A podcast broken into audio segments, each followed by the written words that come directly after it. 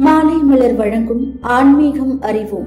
மனிதர்களும் மாட மாளிகைகளும். ஒரு நாள் ஷையாதுனா ஈஷா அவங்க ஒரு மலை மீது ஏறி போனாங்க. அங்க ஒருத்தர் வெயில்ல தொழுதுட்டு இருக்கிறத பார்த்தாராம் அவர் தொழுது முடிச்ச உடனே அவர்கிட்ட போய் நீங்க ஏன் வெயிலையும் மழையும் விட்டு உங்களுக்கு ஒரு பாதுகாப்பான வீட்டை அமைச்சுக்க கூடாது? அப்படின்னு கேட்டாராம். அதுக்கு அவரும் இறைவனின் தூதரோ நான் எழுநூறு வயசு வரைக்கும் தான் வாழ்வேன். அதுக்கு மேல வாழ மாட்டேன் அப்படின்னு பல நபிமார்கள் என்கிட்ட சொல்லிட்டாங்க. இத்தனை குறைஞ்ச வயசை பெற்றிருக்கிறனா வீட்டை கட்டுறதுல என்னோட வாழ்நாள செலவு செய்ய விரும்பல அப்படின்னு சொல்லியிருக்காரு. அப்போ செய்யதுனா ஈஷா அவரை பார்த்து இதை விட ஆச்சரியமான ஒரு விஷயத்தை உங்ககிட்ட சொல்லட்டுமா? அப்படின்னு கேட்டாராம். என்ன அது? அப்படின்னு அந்த மனிதரும் வியப்புடன் கேட்டாராம். உலகத்தோட இறுதி காலத்துல தோன்றும் மனிதர்கள் நூறு வயசு கூட வாழ மாட்டாங்க. ஆனா அவங்களோ ஆயிரம் வருடங்கள் வாழ்றது போல எண்ணிக்கிட்டு மாட மாளிகைகளையும் கூட கோபுரங்களையும் கட்டுறதுல தன்னோட வாழ்நாள செலவு செய்வாங்களாம் அப்படின்னு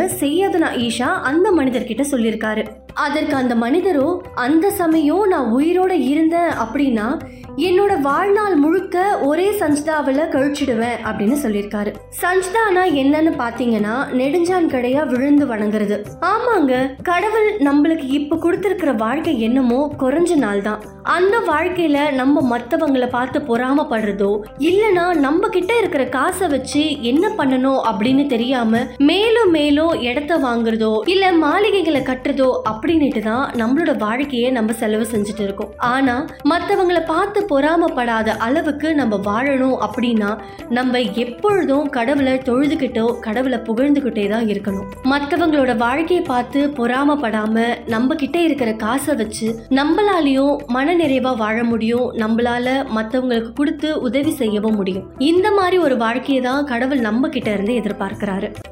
தொடர்ந்து இணைந்திருங்கள். இது மாலை மலர் வழங்கும் ஆன்மீகம் அறிவோம்.